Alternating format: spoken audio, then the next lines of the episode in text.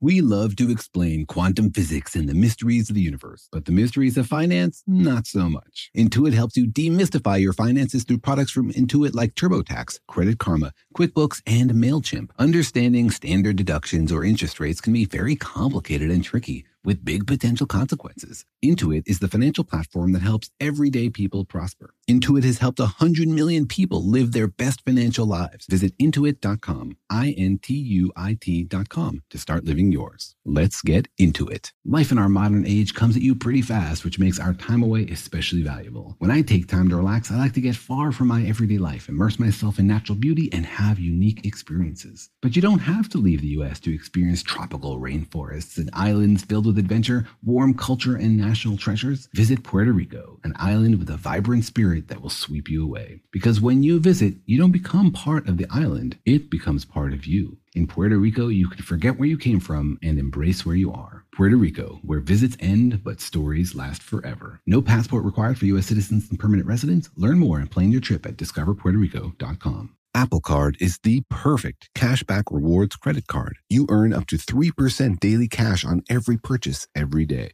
That's 3% on your favorite products at Apple, 2% on all other Apple Card with Apple Pay purchases, and 1% on anything you buy with your titanium Apple Card or virtual card number. Visit apple.co slash card calculator to see how much you can earn. Apple Card issued by Goldman Sachs Bank USA, Salt Lake City branch, subject to credit approval. Terms apply.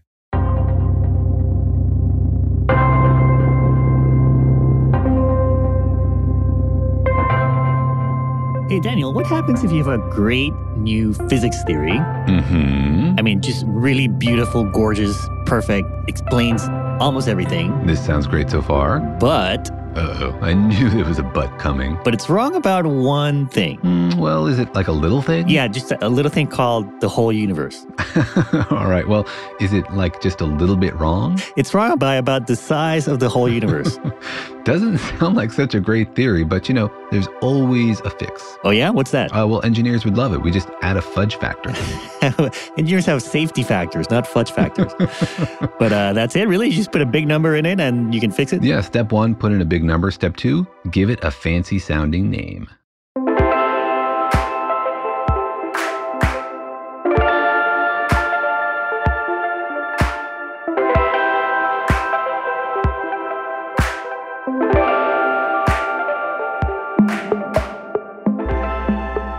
Hi, I'm Jorge. I'm a cartoonist and the creator of PhD Comics. Hi, I'm Daniel Whiteson. I'm a particle physicist, and I have never fixed a theory with a fudge factor. Not yet, Daniel. How about a podcast? Have you fixed a podcast? I've never fudged the physics on this podcast, but I've also never come up with my own theory of the universe. Mm. Have you had fudge while you were recording this podcast? My theory is that fudge is the basic element of the universe because it brings joy. and in the end, what's life about other than beauty and joy? And and chocolate, obviously.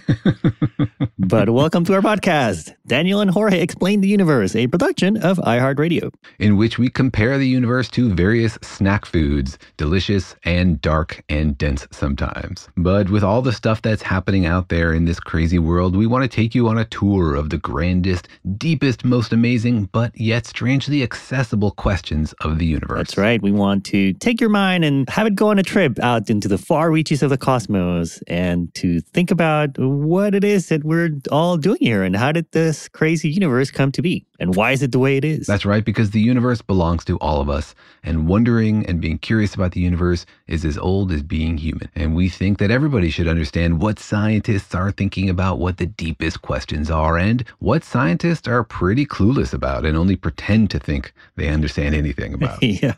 How uh, physicists uh, fudge things sometimes. That's right. And not little questions, and not by a little bit. Sometimes we need a really, really massive fudge That's factor. right. A really big bowl of fudge.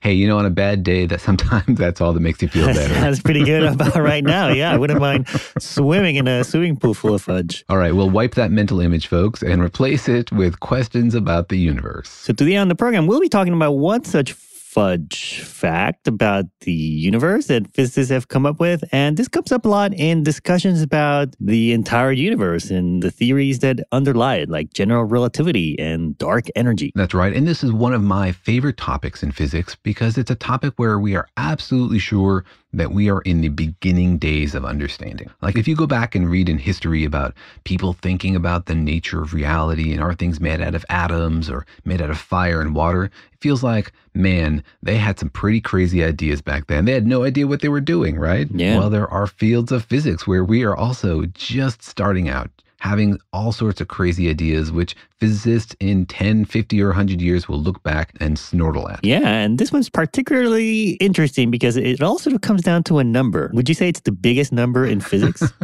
it's definitely the wrongest number in physics. the, wrong, the wrongest and the biggest. Oh, man. One of the weird things about this number is why it's so small. Like we think it should be a lot bigger, and it turns out to be kind of small, and mm. we don't understand that. I know? see. It's a small number numerically, but I'm saying like in terms of significance, it's a huge number. It's a little number with big significance. It's the biggest slice of the fudge pie of the universe. So, to the end of the program, we'll be talking about.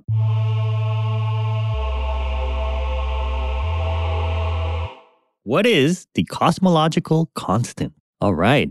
So, uh, this was a, a question that was sent to us by someone from Belgium. So, this is Pascal asking, what is the cosmological constant? Hi, Daniel and Jorge. I have a nagging question about the cosmological constant. I understand that Einstein introduced the cosmological constant in the field equation because he thought that this would make the universe static. But in fact, the presence of the cosmological constant in the field equation actually shows that the universe is expanding. So that's why he said that this was the biggest mistake of his life, which, by the way, shows one more time how brilliant he was. Even when he was making a mistake, it turns out that he was right. So my question is, how does the presence of the cosmological constant in the field equation show that the universe is expanding. And more deeply, uh, where did this cosmological constant come from? Who, quote unquote, invented it? Thank you so much for your podcast and cheers from Belgium. All right. Cheers, Pascal. Thanks for sending in that question. And I think it's awesome that it's a question that's nagging her. Is it a question that nags you also, Daniel? Does it keep you up at oh night? Oh my gosh. The history and future fate of the universe totally keeps me up at night. I mean, that's like the biggest question in physics, you know? Literally. Literally the biggest question in physics. Are we living in a space that's going to be crunched? Are we exploding out into the heat death of the universe? What is the shape, the size, the nature, the dynamics of the universe like thought of as a whole object? It's it's incredible that humans can even consider things so vast in our tiny little minds, right? And it sort of comes down to one number almost. It seems to come down to one number, a number we had to insert into the equations yeah. to explain what we see. And you know, the reason I love this topic is because not only do we have fresh new ideas for how to explain what we see, but our understanding of what we're seeing has also changed. You know, a hundred years ago, we thought there was just one galaxy in the universe. And then we discovered there are other galaxies and they're zooming away from mm. us. And mm. then we discovered, oh my gosh, the things are expanding even faster and faster. So, like, only 20 years ago did we figure out that there was this weird thing called dark energy tearing our universe wow. apart. And now we're struggling to explain it. So, yeah, it's a big nagging right. question. Is dark energy just fudge? Maybe. Hmm. Something to think about. fudge energy would have been a better name. fudge name. energy. There you go. Quantum fudge energy. But this number is called the cosmological constant. And so, as usual, we were wondering how many people out there know what this term means and where it came from. So, as usual, Daniel went out and asked people on the street, what is the cosmological constant? And before you listen to these answers, think about it for a second. If someone asked you what it is, would you know what to say? Here's what people had to say. I have no idea what it is the idea that there's one constant that explains all the others, so we don't have to have like 42 to explain all the different little stuff. I think so. I have no clue. Does that? I mean, it has something to do with light, maybe. I don't know. Cause that's a yeah. Cosmological constant. So I would say it's something to do with uh, life creation of life or um, something along those lines. Probably like a number, like the Euler's constant or something, some some mathematical thing. It's some sort of scale factor. Uh, I guess is the best way to describe it. No. If you had to guess, just like movement, something like that. Something that's more fixed and mm-hmm. something that throughout time they've seen is constantly there. Heard of it, but I can't remember it right now. Okay. Uh, I believe that refers to Einstein's uh, whoopsie, in which he had to add a factor to an equation to account for either the repulsion or attraction that uh, would actually make the evolution of the universe's uh, topology, I guess you might say, um, stable or not stable. I know I'm getting that word right. It's also synonymous these days with dark matter, I think, or the effect of dark matter. Cool. I guess something to do with how uh, like the universe expands. Okay. Yeah. Something about the shape of the cosmos? I'm not sure. All right. Some pretty good answers out there. Yeah, some people pretty close, and then some other people sort of grasping at you know broad things because it's it sounds broad and consequential, right? Cosmological. Cosmological. constant, Yeah, It's not like it's not like the local neighborhood constant or Bob's my number. sofa my sofa co- constant. you know, it's like it's a, it's going for the it's going for the fences. Yes, Cosmological constant. Yeah, it's a dramatic name. What do you think about the name? You approve Well, of uh, let me see what it is. You know, is, is it is it cosmological in, in significance? I think you'll find that it is. My guess is, is that it's not even a constant, Daniel. Like you guys got even that part of the name wrong. That's a good guess. And you know, it's a kind of thing where you think it's a constant, you call it a constant, then you discover, oops, it's changing, and you still call it a constant. The only thing that's constant is the name. Right. Yeah. The only thing that isn't changing about it. But uh, it is sort of a, a pretty big topic, and, and it all sort of originated with Einstein, right? Uh, this is something Einstein came up with kind of by accident. So tell us about the history. Yeah, Daniel. this is something you have to understand the history of it. And Pascal's question really goes to that. You have to understand sort of where Einstein's mind was when he was trying to explain the universe. And you're right, it began with Einstein, Mm. but really it was Einstein building on what Newton did. Mm, This was like uh, in 1915 around, right? Yeah, this is the early 1900s, and Einstein Yeah. was trying to understand the universe and its shape and how and how gravity works. Mm. Because he had gotten these ideas from Newton that everybody else had that gravity is something where two objects with mass pull on each other. And he didn't like this idea, and he tried to come up with a more general idea for what gravity might be. And he reimagined gravity completely, right? His idea of gravity was not that gravity is like a force where two objects pull on each other, Mm-hmm. but that it's uh, sort of the effect of mass on space itself. Right. So space is no longer just like a backdrop. It's not like an emptiness on which things happen. It's a dynamical part of the universe, meaning you put mass into space, space changes, right? And so he imagined gravity as a bending of space. Any local density of energy will bend space around it, changing the shape of the universe. Right. And this idea sort of came up from the equations, right? Like if you sort of look at the equations of gravity and things moving because of gravity, you can sort of look at the equations in two ways as a, as a force or as a, as a kind of a, bending of space, right? It's not like he uh, suddenly came up with this idea. Well, I think it had a complex history and it required him to merge some ideas from mathematics that had recently been developed. But I think it's a pretty big conceptual shift to say gravity is not just a force between two objects like electromagnetism, but it's something conceptually very different. It's a changing of the shape of space itself. I think that's sort of mind bending the way, you know, it's mind bending to think about space bending, mm. right? And so he came up with this idea and it worked really well for lots of things. It, he was able to recover Newton's theory from it. He showed that thinking about gravity in this way gave the same predictions that Newton gave, right? Mm. It didn't mean apples should fall differently from trees, right? Because Newton's theory sort of worked, right? It's been tested a lot of ways and it even explained the motion of the planets mostly. Right. And so it's important when you come up with like a deeper theory that it still explains all the stuff that Newton had gotten right. Right. In Einstein's theory, the apple doesn't fall from the tree. It just sort of rides down the space time or sits in the same space time divot. yeah, it surfs, right? It surfs on space. But the motion is the same, right? Einstein doesn't predict that you would see anything different from when an apple falls. Mm. But then it did make small differences in predictions for like how Mercury moved. Oh, really? hmm Yeah, it's the precession of Mercury. And so he proved that his idea was right and that Newton's idea was wrong. Um, but then he took the idea even bigger. He said, all right, if we think about this, what does that mean for the whole universe, right? Hmm. Can I understand what that means for like everything? He also swung for the fences. Yeah, he went cosmological. He's like, hey, it's pre- it predicts his apple. Let's go for the universe. And you only have to think about it for a moment to realize, well, if the sun bends space so the earth moves around it, right? That means that mass and energy is bending space sort of towards itself. Mm-hmm. Then what's going to happen when you have a lot of mass, like a universe sized blob of mass? Mm. Well, it's going to cause things to contract, right? It's going to cause things to contract. What do you mean? Like it under its own weight? Yeah, the gravity of all the stuff in the universe should pull all the stuff together, right? Oh. If you're Einstein, you think, okay, I have an empty universe, space is flat. Then I add galaxies and stars and gas and dust. What should happen? Well, space will bend in a way to pull all that stuff eventually together. And so in Einstein's universe, originally, Mhm. all that stuff should compact, should fall into itself and eventually create, you know, like a huge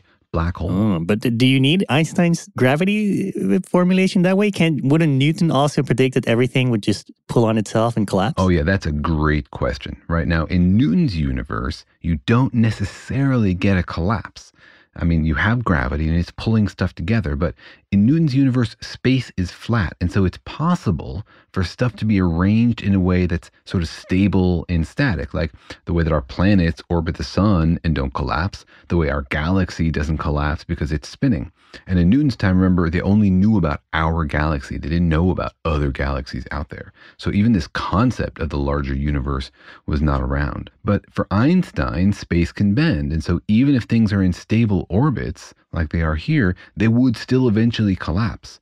In fact, Einstein's calculations were done assuming that everything was smoothly distributed. So even in a universe where gravity would all cancel out like that, even in that scenario, he predicted that everything would collapse. So in Newton's universe, things could be arranged stably so they don't collapse, where Einstein, without the cosmological constant, predicted everything would eventually collapse. But that's a problem, right? This prediction, this consequence of his theory or consequence of gravity, that the universe should be like falling in on itself, is not what Einstein thought was happening at the time. Uh, because back then, if you looked out into the sky, things looked pretty static, right? Nothing, th- nothing looks like it's crunching together. Yeah, back in 1915 or so, people thought the universe was static, that the stars were just hanging there in space and there was no relative motion and hmm. things were just sort of fixed. They'd been that way forever. They would be that way forever. Things looked pretty peaceful. Yeah. And so when Einstein came up with this theory and it predicted that the universe should be falling in on itself, he thought, uh oh, there must be something wrong, right? Something must be wrong with the universe or with his equations. Well, he didn't doubt that the universe was static. He tried to fudge his equations. He says, Oh. all right, well, if the universe is not collapsing in on itself, then I need something to prevent it from collapsing, something to push in the other direction to keep it static, to I balance see. Because if you apply his theory to the universe, or just really, it doesn't have to be the universe, right? It had just any collection of mass Mhm. back, at least in the way that they thought space and, and mass was like back then, then that's sort of inevitable, right? If you have gravity, everything's going to come crunching down together. So he's like, wait, that's not happening. So therefore, I'm going to fudge my equation. Yeah, he fudged it. He said, All right, so what I need is something to balance gravity. So he has this equation which predicts the basically the velocity, how things will move through space mm-hmm. based on the matter and energy density. And he just added another number with a minus sign to to balance it out. To balance it out. To make it match the idea of a universe that's not collapsing. Yeah. He said, if there's some effect on gravity from mass and energy,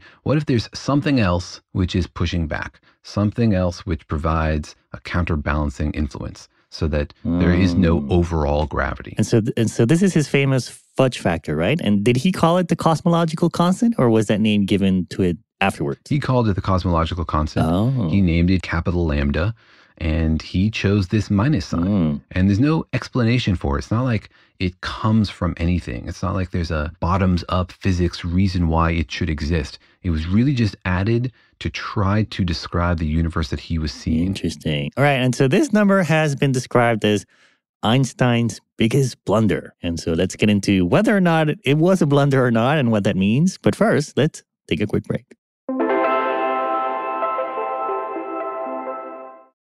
The financial universe out there can seem like a vast place full of scary mysteries and exciting possibilities, but it can also be overwhelming to navigate, especially when you're first starting out in life. It feels sometimes like just one wrong turn could send you hurtling endlessly towards a financial black hole. But don't worry, you don't have to navigate the financial universe on your own. With the right tools, you can master the financial universe and chart your course with confidence. Intuit helps you navigate the financial universe through products from Intuit like TurboTax, Credit Karma, QuickBooks, and MailChimp. Intuit is the financial platform that helps everyday people prosper. Whether you're trying to manage your money or trying to run a business, Intuit gives you the confidence to take control of your finances so you can live your best life. Intuit has helped a hundred million people live their best financial lives. Visit intuit.com, I N T U I T.com to start living yours. Let's get into it. You know that feeling after you've done a deep spring clean of your house when you realize, wow, how have I been living like this? It's kind of like how you feel when you find out you've been paying a fortune for wireless, while Mint Mobile has phone plans for $15 a month when you purchase a three month plan. Wow, how have I been affording all this? So it's time to switch to Mint Mobile and get unlimited talk, text, and data for $15 a month. Personally, I've used Mint Mobile and the calls are always so crisp and so clear. All of their plans come with high speed data and unlimited talk and text delivered on the nation's largest 5G network. So it's time to ditch your overpriced wireless and go with Mint Mobile's limited time deal for three months of premium wireless service for 15 bucks a month. To get this new customer offer and your new three month unlimited wireless plan for just 15 bucks a month, go to mintmobile.com slash universe. That's mintmobile.com slash universe. Cut your wireless bill to 15 bucks a month at mintmobile.com slash universe. $45 upfront payment required, equivalent to $15 a month. New customers on first three month plan only. Slower speeds above 40 gigabytes on unlimited plan. Additional taxes, fees, and restrictions apply. See Mint Mobile for details. eBay Motors is here for the ride. Remember when you first saw the potential?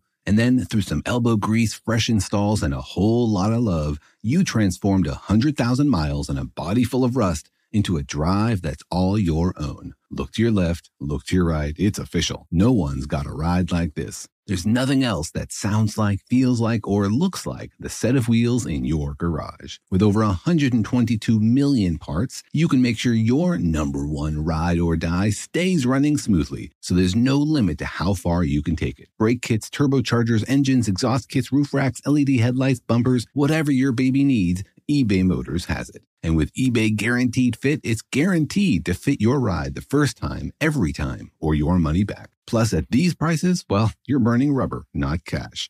Keep your ride or die alive at ebaymotors.com. Eligible items only, exclusions apply.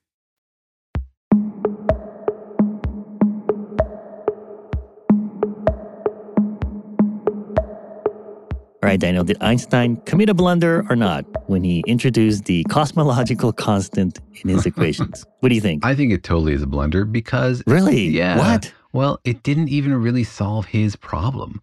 Like the problem he had was that gravity was pulling in and he needed something to be sort of pushing out. But the way he described it was a very delicate balance. Like he needed this number to be exactly the right thing so that the effect of gravity from mass would be balanced by the effect of gravity from this weird cosmological constant.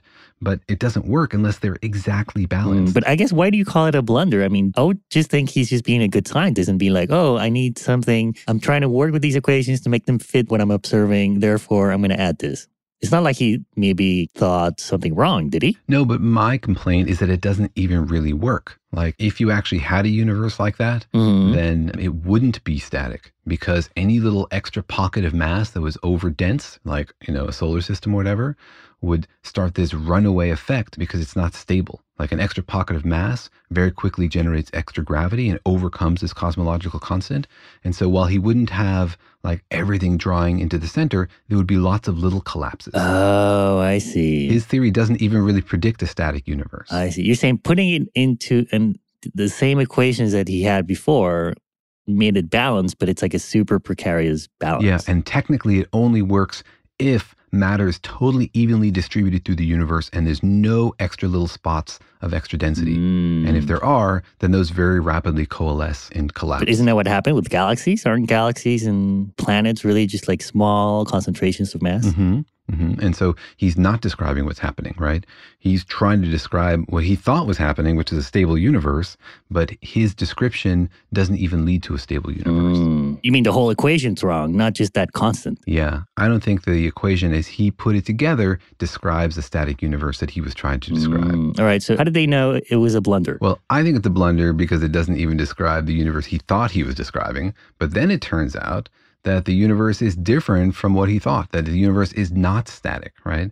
that the, the universe he was trying to describe suddenly shifted from under his feet. Right, because we now know that the universe is expanding, right? That's right. Later on in the 1930s, they discovered that galaxies were actually moving apart from each other. That's right. Hubble, building on work of various other people, discovered that there are other galaxies out there and they're really far away and they're moving away from us faster and faster. Mm-hmm. So he discovered that the universe is not static, that it's expanding. Mm. And so this sort of blew up Einstein's idea because he had worked carefully to add this number to his equations to describe a static universe. And then it turns out, oops, the universe not actually static.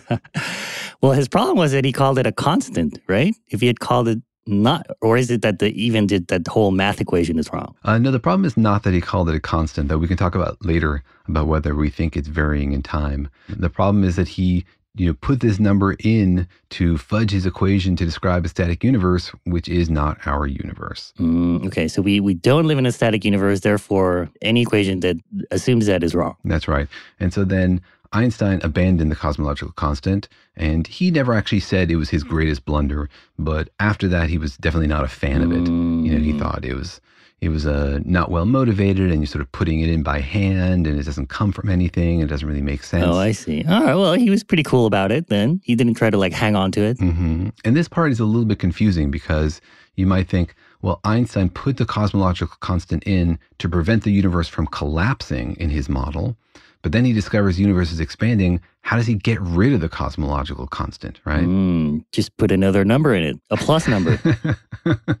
well, the cosmological constant already was pushing in that direction, right? The cosmological constant he had kept the universe from collapsing. It was a positive, repulsive force, Uh-huh. right? Can you just make that number bigger and it'll explain expansion? Right. And so down the road, in order to explain expansion, accelerating expansion, we're going to have to make that number bigger. But what Einstein did was get rid of it, right? Not make it bigger, but he just made it zero. He's like, oh, this is wrong. And that oh, seems whoa. confusing, right? Because then He went the wrong way. there are two things to keep in mind here at once the expansion, which is like a velocity, and then the change in expansion, which is like an acceleration. Just like in your car, you have a certain velocity, and then the engine or brakes gives you acceleration to change that velocity. Now, the cosmological constant is more like the engine. It gives acceleration to the expansion, either positive or negative. Now, Einstein had originally assumed that the expansion velocity was zero, that we lived in a static universe, and so he set the cosmological constant to zero to also give no acceleration. So, what Hubble discovered is that the expansion velocity was positive. Hubble didn't measure the acceleration, he couldn't. So, Einstein at that point knew that his no expansion, no acceleration description was wrong. Now, when Einstein tossed out the cosmological constant, it gave him a universe with negative acceleration because gravity was collapsing it. But it could still have positive expansion velocity at that moment, sort of like driving at high speeds at the same time as hitting the brakes to slow you down. So, no cosmological constant means negative acceleration, which would eventually turn the universe's expansion around into a collapse.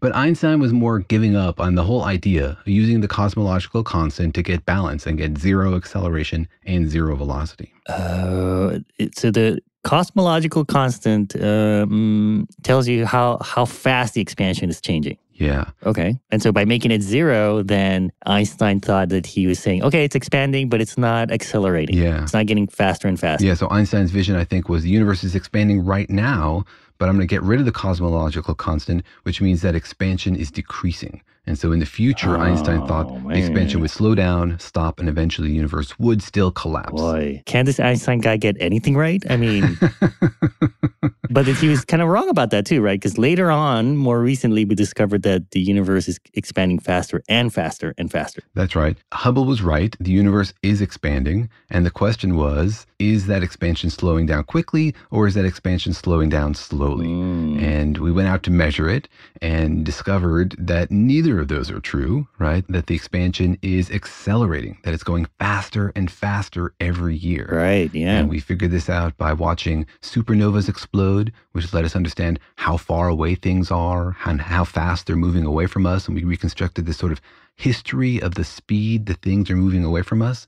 And that told us that things are moving away from us faster and faster every year. Mm. And so not only, as Hubble saw, is the universe expanding, but that expansion is getting faster every year. Right.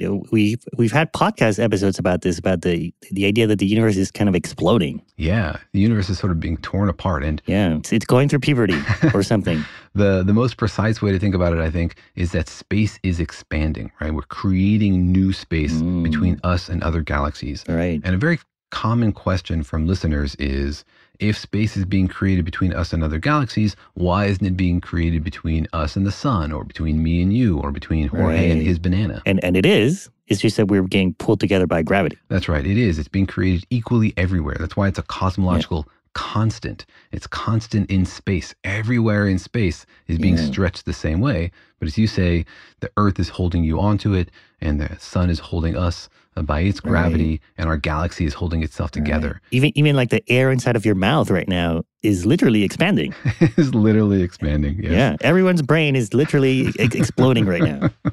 Not just because of us. That's right. And we call this dark energy, right? But it's just physics shorthand for we have no clue what's going on. This is, you know, something we observe. We see that the universe is expanding.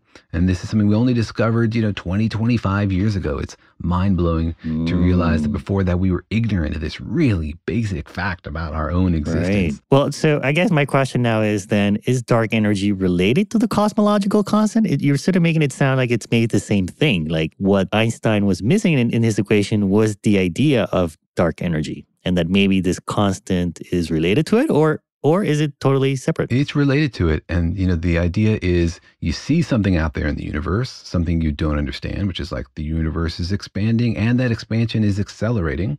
That's dark energy. Just the observation that the expansion is accelerating. No cosmological constant idea involved yet. There's several possible explanations for dark energy, one of which is the cosmological constant, right? How do you describe it? You want physics equations that describe it so you can understand it, so you can predict it. So you need to somehow describe it. And so one way to describe that is to take Einstein's field equations, which are awesome, and put the cosmological constant back in. Back in. So he put it back in. He had taken it out and now everyone is saying, "No, no, wait. Don't take it out." It actually helps us understand what's what's happening. That's right. And you need to put it back in and put it back in larger than he did, right? He put it back in to try to balance the universe on a knife's edge to keep it static. Mm-hmm. And then he pulled it out again. He's like, oh, the universe is not static. I'll just let it collapse in the future. Now we got to put it back in and crank it up so that it's accelerating the expansion of the universe. Everyone's like, "More fudge. Put more fudge in. Don't put it in the fridge. just just pour the whole thing in." That's right. He put in some fudge, then he took the fudge out, and now we've doubled the fudge. now it's double fudge. It's a double fudge universe. Maybe Einstein's blunder was just picking the wrong ice cream flavor. You never know. All right, let's get into whether or not this cosmological fudge constant is real and what that means for the fate of the universe. But first, let's take a quick break. The financial universe out there can seem like a vast place full of scary mysteries and exciting possibilities, but it can also be overwhelming to navigate, especially when you're first starting out in life. It feels sometimes like just one wrong turn could send you hurtling endlessly towards a financial black hole. But don't worry, you don't have to navigate the financial universe on your own. With the right tools, you can master the financial universe and chart your course with confidence. Intuit helps you navigate the financial universe through products from Intuit like TurboTax, Credit Karma, QuickBooks, and MailChimp. Intuit is the financial platform that helps everyday people prosper. Whether you're trying to manage your money or trying to run a business, Intuit gives you the confidence to take control of your finances so you can live your best life. Intuit has helped a hundred million people live their best financial lives. Visit intuit.com, I N T U I T.com to start living yours. Let's get into it. eBay Motors is here for the ride. Remember when you first saw the potential? And then through some elbow grease, fresh installs, and a whole lot of love, you transformed a 100,000 miles and a body full of rust into a drive that's all your own. Look to your left, look to your right. It's official. No one's got a ride like this. There's nothing else that sounds like, feels like, or looks like the set of wheels in your garage. With over 122 million parts, you can make sure your number one ride or die stays running smoothly, so there's no limit to how far you can take it. Brake kits, turbochargers, engines, exhaust kits, roof racks, LED headlights, bumpers, whatever your baby needs, eBay Motors has it. And with eBay Guaranteed Fit, it's guaranteed to fit your ride the first time, every time, or your money back. Plus, at these prices, well, you're burning rubber, not cash. Keep your ride or die alive at ebaymotors.com. Eligible items only, exclusions apply. Apple Card is the perfect cashback rewards credit card. You earn up to 3% daily cash on every purchase every day. That's 3% on your favorite products at Apple, 2% on all other Apple Card with Apple Pay purchases, and 1% on anything you buy with your titanium Apple Card or virtual card number. Visit apple.co slash card calculator to see how much you can earn. Apple Card issued by Goldman Sachs Bank USA, Salt Lake City branch, subject to credit approval. Terms apply.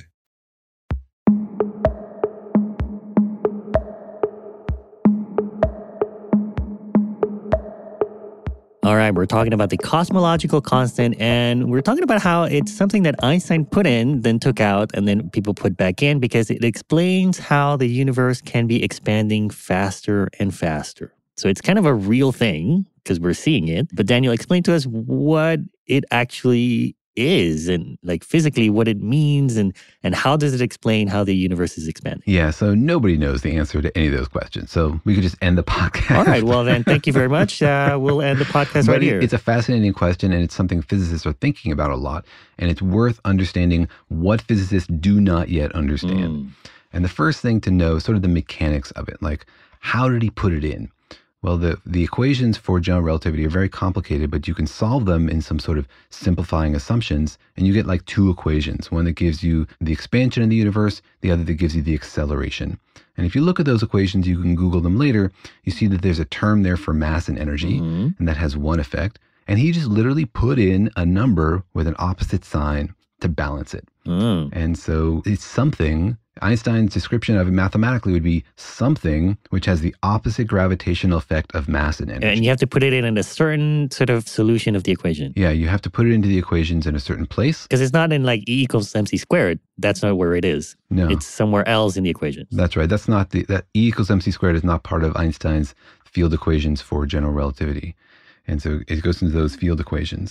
And and this is what we do in physics. We're like, all right, this model, these equations describe what we see. Then what does that mean? Right. The next step is interpretation. Like, mm. why is it like this and not something else? What does that tell Okay. us about the universe that we need this mm. number here? Okay, so yeah, he people agree he put it in the right place, but they they don't agree that it's actually a constant, is it? Well, we don't know. And the way you can interpret it sort of physically is to think about it like maybe it's the energy of empty space, mm. right? Because if space itself has some energy inherent in it, then it could have this effect, right? So we're, we're like searching for a physical explanation. And, and this could be totally wrong, right? This could be like, you know, maybe the universe is made out of air, fire, and water. It could be that level of idea, which in 100 years people scoff I at. see. But we're, we're just groping around in the dark here. and and this is what we came up with. What you came up with was that space is not space and emptiness is not emptiness. There's actually something in not in empty space. Yeah, there's something in empty space. And it's important that this gets something really big right. If you think of it as the energy of empty space, mm-hmm. not as something in space, then as the universe expands, as space expands, you get more space, you get more of this stuff, right? Because say you have like a cube of space and it has two hydrogen molecules in it, and then it expands, right? Well, you still only have two hydrogen molecules in it. So the density of stuff in the universe has decreased. So the gravitational effect of that stuff has decreased. Hmm. But the cosmological constant, the energy of empty space, is constant. So you get twice as much space, you have twice as much of this mysterious dark energy. It kind of sounds like magic, like you're like the you know like the total energy in the universe. You're just it just it bubbles up from like an infinite fountain. Yeah, it's pretty weird. And gradually it sort of takes over. Like as the universe expands, you get more dark energy. And so the fraction of the energy of the universe that's in dark energy just grows and grows and grows and grows. And eventually it's going to be totally dominant. Does that mean that the energy of the universe is not being conserved? Well, that's a whole other question. It's a great question. It's pretty complicated. I think we should dive into that in a whole other podcast. But the brief answer is that the energy of the universe might just be zero. So where where is all this new energy coming from? There's a lot of negative energy in the universe that's bound up in gravitational interactions. And so this new energy can be balanced by negative energy Uh-huh. of the gravitational uh, interaction. That's uh, oh, I see. When you create something, oh, I see. Like if you're creating space between you and me, there's energy being created by the space, but we're also sort of storing it in the gravitational potential energy between Yeah, between there's negative energy in our gravitational potential because you need to add energy to free us. Like if you have Daniel and Jorge orbiting each other, Mm-hmm. right? We're bound together gravitationally. Then in order to make a free Daniel and a free Jorge, you need to add energy to the system. In order to pull it apart. yeah. So that means that that has Oh. negative energy. And Weird. so But it's weird that the universe kind of w- wants that. It wants to free you, Daniel. I don't know. Why? Why doesn't it? Want, why doesn't it want you to come to me? I don't know. I don't know why the universe wants what it wants. But it's it's weird to think about dark energy because it feels like a strange coincidence. Like Mm. we are living at a time when right now dark energy is about 70% of the universe. Mhm. We know eventually it's going to take over. So why is it that we happen to live at this time when like matter is 30% and dark energy uh, matter and, and radiation and all that stuff is 30% and dark energy is 70%. It feels like sort of a weird balance. Really? Why? Why? I mean, like, if we were, if we, the human race had come up a billion years ago, we might be asking the same question, like, oh, why is it sixty-seven percent and thirty-three percent? Mhm. But if you look at the history of the universe over a trillion years, Mm-hmm. only the very first blip is going to have any sort of balance between matter and dark energy. Most of it will be dominated by dark energy. So, Even before us? no, no, the dark energy is the future, not the past. Oh, I guess I mean, like, uh, we're wondering why it is the way it is like that now. But if we had been born a billion years before, wouldn't it also be odd? It would also be odd, yeah. It's weird to find two things in balance that won't stay in balance, right? We don't think that there's anything that's keeping dark energy in balance with these other forces. Eventually, it will take over. Mhm. And so it's just sort of weird to be alive in a moment when it hasn't yet taken over because most of the history of the universe in the future, it will be in charge. I see. But in the past, is it less or more? Less. Okay. Less because yeah, the universe is getting more and more dilute. And so dark energy is growing in importance. Mm-hmm. Oh, okay. All right. So these are all related to each other. The cosmological constant, the energy of empty space, and dark energy. Are these all different names for the same thing? Or I guess help me understand why we have three names for it. Yeah, there's sort of three layers of ideas there, and there's one more layer we should get into. Oh, Yeah. great. the dark energy is a description of the accelerating expansion of the universe. That's like experimental. Something is out there doing this. We call it dark energy. Mm-hmm. The cosmological constant is an attempt to describe dark energy using gravity. Say, well, maybe it's just a feature of gravity, right? Oh, it could not be. It could not be. It could be something totally different. We could not need a cosmological Oh. constant, and there's something completely all. different going on. Oh, Yeah. really? Yeah, oh, I see. I get it. All right. Yeah, yeah. Okay. There are other explanations for dark energy that don't involve the cosmological constant. So the cosmological constant could still be zero, like Einstein said. It could still be zero, yeah. Oh, see, you guys were calling him a blunderer, and you don't even know.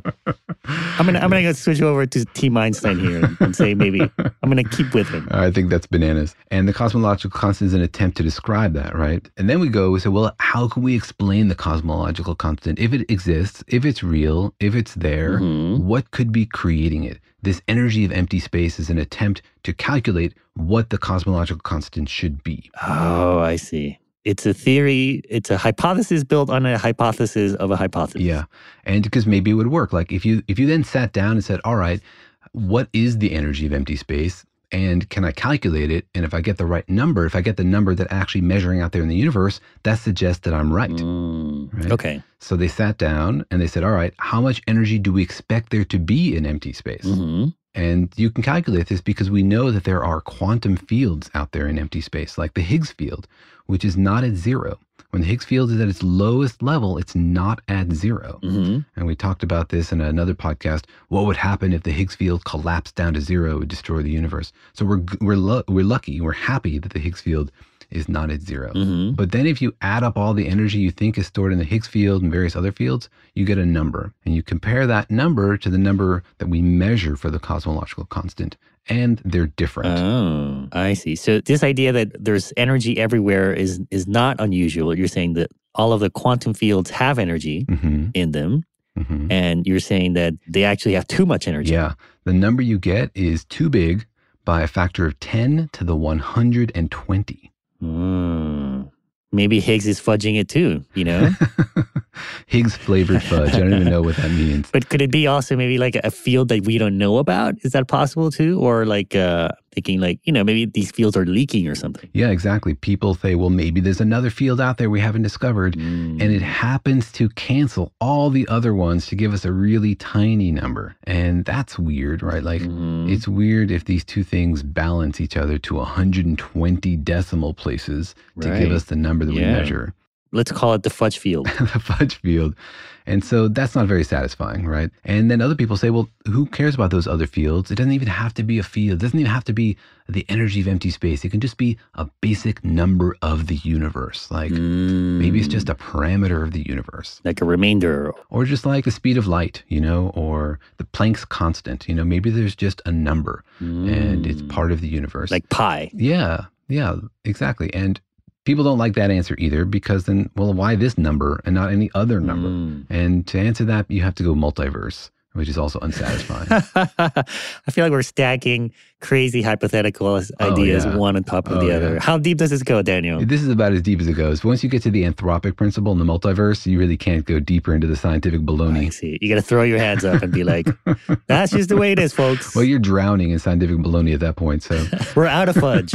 That's it. we Go we home. filled the pool with fudge and we're in the deep end now. I see. Well, uh, what is this anthropic principle? It, it, I think it means that things are just the way they are. And we think it's weird only because we happen to exist. Yeah, it says when you have a random number you can't explain, it says, well, maybe there's an infinite number of universes and each one has a different random number. Mm-hmm. And only in the universes where that random number happens to be what it is so that you can have intelligent life, do you have intelligent life asking, why is that number what it is? I see. There are other universes where this cosmological constant is different, but there's nobody around to ask the question. Yeah, if on those other universes the cosmological constant was some crazy big number and the universe just like exploded in the first millisecond and no interesting structure formed, then you didn't get, you know, awesome podcasts mm, asking about the nature of the universe. Or maybe there are universes where, you know, the, the, the two guys having a podcast are wondering, I wonder why pi is 7.6.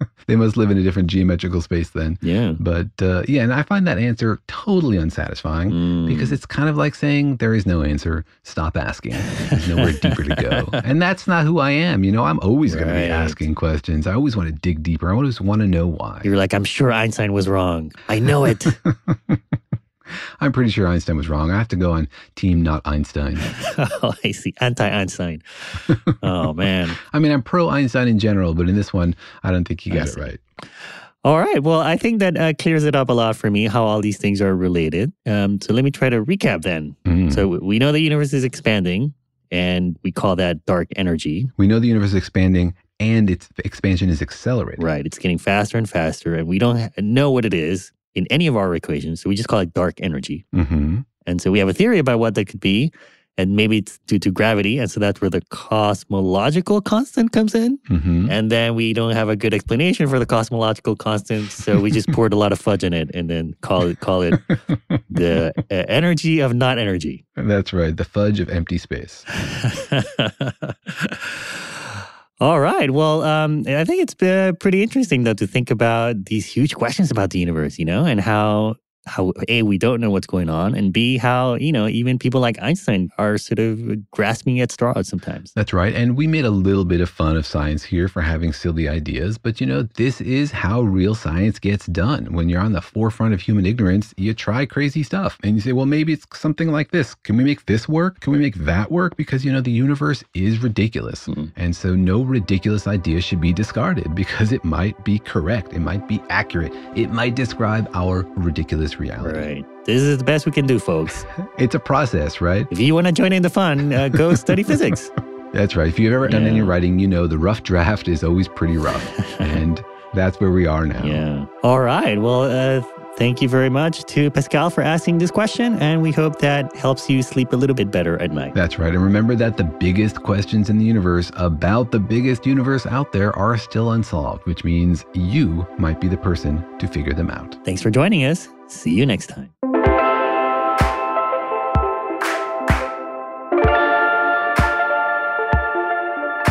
If you still have a question after listening to all these explanations, please drop us a line. We'd love to hear from you.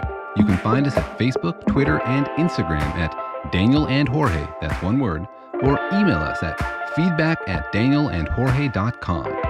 Thanks for listening, and remember that Daniel and Jorge Explain the Universe is a production of iHeartRadio. For more podcasts from iHeartRadio, visit the iHeartRadio app, Apple Podcasts, or wherever you listen to your favorite shows.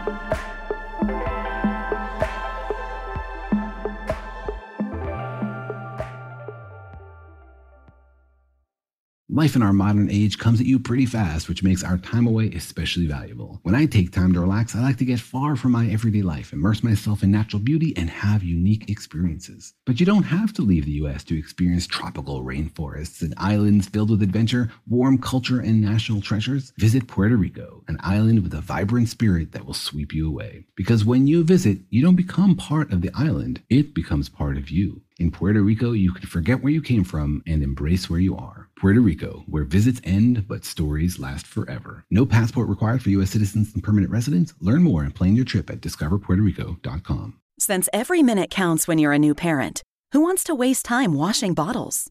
Transform this daily chore with the Baby Brezza Bottle Washer Pro, the first machine that automatically washes, sterilizes, and dries bottles, pump parts, and sippy cups at the push of a button. Its 20 spray jets clean everything 100%. Plus, it sterilizes with steam, then dries with germ free air. Don't waste time on tedious hand washing. Let the Baby Brezza Bottle Washer Pro do it for you. Shop now at babybrezza.com. This is Malcolm Gladwell from Revisionist History. eBay Motors is here for the ride. With some elbow grease, fresh installs, and a whole lot of love, you transformed 100,000 miles and a body full of rust into a drive that's all your own. Brake kits, LED headlights, whatever you need, eBay Motors has it. And with eBay Guaranteed Fit, it's guaranteed to fit your ride the first time, every time, or your money back. Plus, at these prices, you're burning rubber, not cash. Keep your ride or die alive at ebaymotors.com. Eligible items only, exclusions apply.